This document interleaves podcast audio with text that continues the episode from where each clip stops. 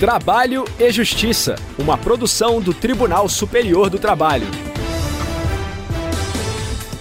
Olá, ouvinte, eu sou Anderson Conrado e a partir de agora seguimos juntos com as principais informações da Justiça do Trabalho. Quem abre o programa de hoje é a repórter Evne Araújo, de Brasília. TST realiza a sessão de posse da nova direção. E sexta-feira é dia do quadro Destaques da Semana. Você vai ficar por dentro de diversas iniciativas da Justiça do Trabalho. Se liga, o programa já está no ar. O Tribunal Superior do Trabalho realizou a sessão solene de posse da nova direção para o biênio 2022-2024. A repórter Evne Araújo acompanhou o evento e traz mais informações.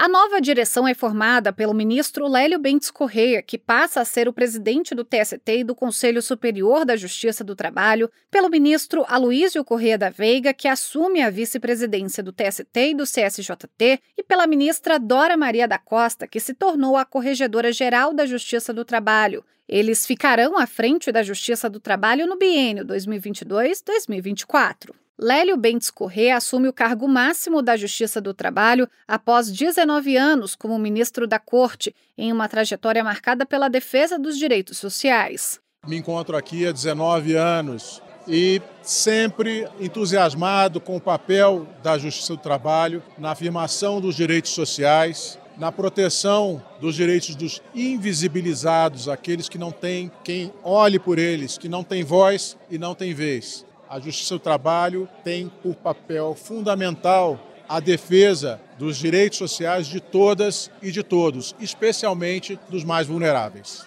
O vice-presidente empossado, ministro Aloísio Corrêa da Veiga, já foi corregedor-geral da Justiça do Trabalho e diretor da Escola Nacional de Formação e Aperfeiçoamento de Magistrados do Trabalho. Ele destacou o papel da vice-presidência do TST na condução das conciliações promovidas pela Justiça do Trabalho.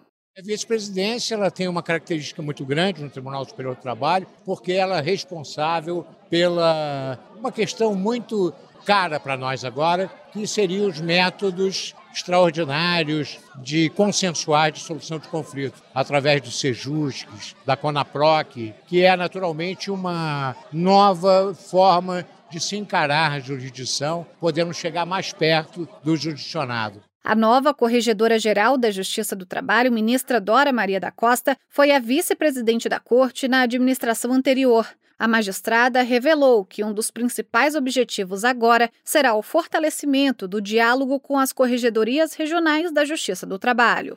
Nós vamos trabalhar junto com os corregedores regionais para que a Justiça do Trabalho resgate essa questão da presencialidade do juiz junto à parte. Essa é uma das metas que eu estabeleci para a minha gestão. Várias autoridades prestigiaram a cerimônia de posse. O Procurador-Geral do Trabalho, José de Lima Ramos Pereira, lembrou a trajetória de Lélio Bentes Corrêa no Ministério Público do Trabalho, onde ingressou por meio de concurso público em 1989. Ele é do quinto constitucional e vem trazer ao, à Justiça do Trabalho toda a experiência que ele trouxe, tanto de procurador como de ministro. Então não tenho dúvida nenhuma com a sensibilidade do ministro Lélio, que ele trouxe conosco, ele vai também trazer à Justiça do Trabalho. Na solenidade, o presidente nacional da Ordem dos Advogados do Brasil, Beto Simonetti, reforçou o compromisso comum da advocacia e da Justiça do Trabalho de defesa dos interesses da sociedade brasileira. Ela mais uma vez ratifica o interesse da advocacia em caminhar ao lado da justiça do trabalho, para que nós tenhamos no Brasil o respeito ao trabalhador, o respeito ao empregador, o sempre incentivo à geração de renda no país e, sobretudo, a advocacia que vem caminhando lado a lado com a justiça do trabalho brasileira, sendo respeitada em seus direitos e suas prerrogativas. Giro pela Justiça do Trabalho. Um hospital de Mato Grosso foi condenado a pagar indenização a uma cozinheira. Quer saber o motivo? A repórter Karine Arruda, diretamente do Tribunal Regional do Trabalho da 23ª Região, conta os detalhes do caso pra gente. A cozinheira de um hospital maternidade de Alta Floresta vai receber indenização de 5 mil reais por danos morais. Ela pegou Covid em 2020, no auge da pandemia. A primeira turma de julgamento do Tribunal Regional do Trabalho de Mato Grosso entendeu que ela sofreu uma doença ocupacional adquirida durante o trabalho.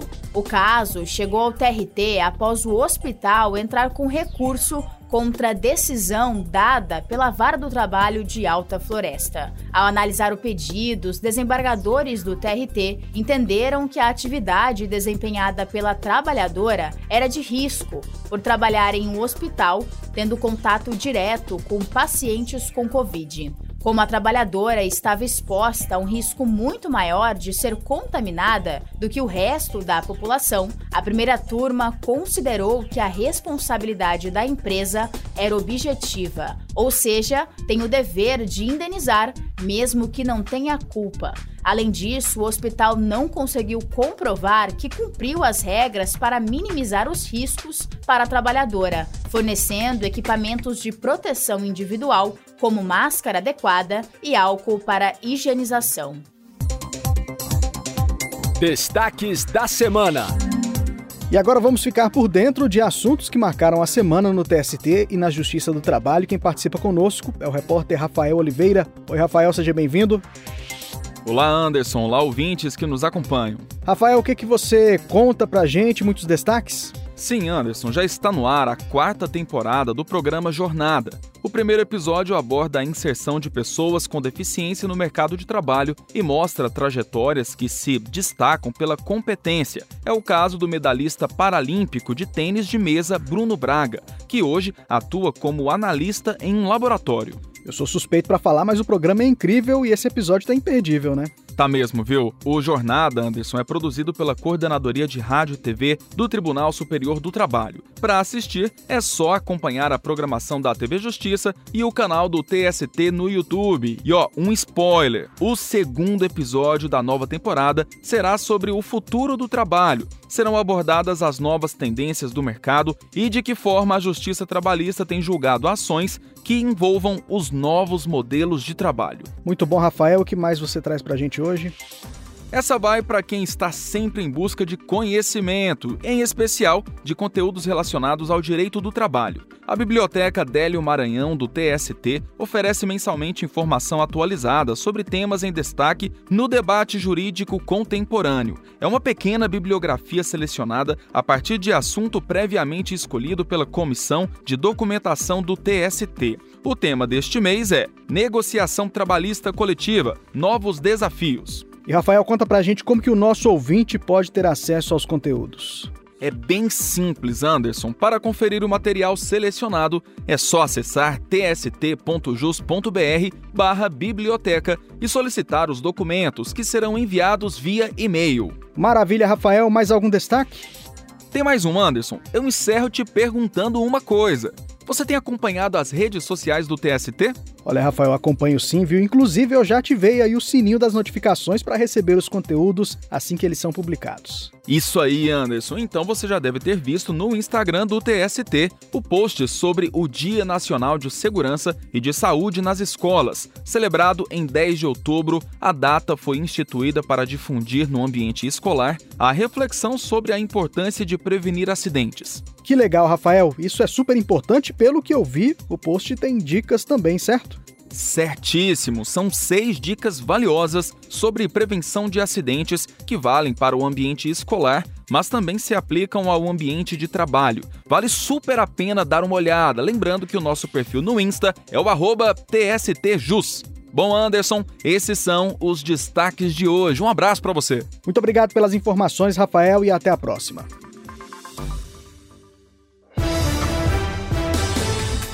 Eu fico por aqui. Sugestões de reportagens podem ser enviadas para crtv.tst.jus.br. Lembro a você que todas as edições do programa estão disponíveis no Spotify e podem ser ouvidas pelo celular, computador ou via Bluetooth no carro. O trabalho e Justiça teve a apresentação de Anderson Conrado, edição de Liamara Mendes, produção de Milene Teixeira e Priscila Roster, colaboração dos estagiários Daiane Chaves e Jorge Agli, supervisão de Patrícia Rezende e trabalhos técnicos de Rafael Feitosa e Wesley Oliveira. O programa é uma produção da Rádio TST sob a coordenação de Ana Carolina Brito e a supervisão geral da Secretaria de Comunicação Social do Tribunal Superior do Trabalho. Muito obrigado pela companhia. Tchau. Trabalho e Justiça, uma produção do Tribunal Superior do Trabalho.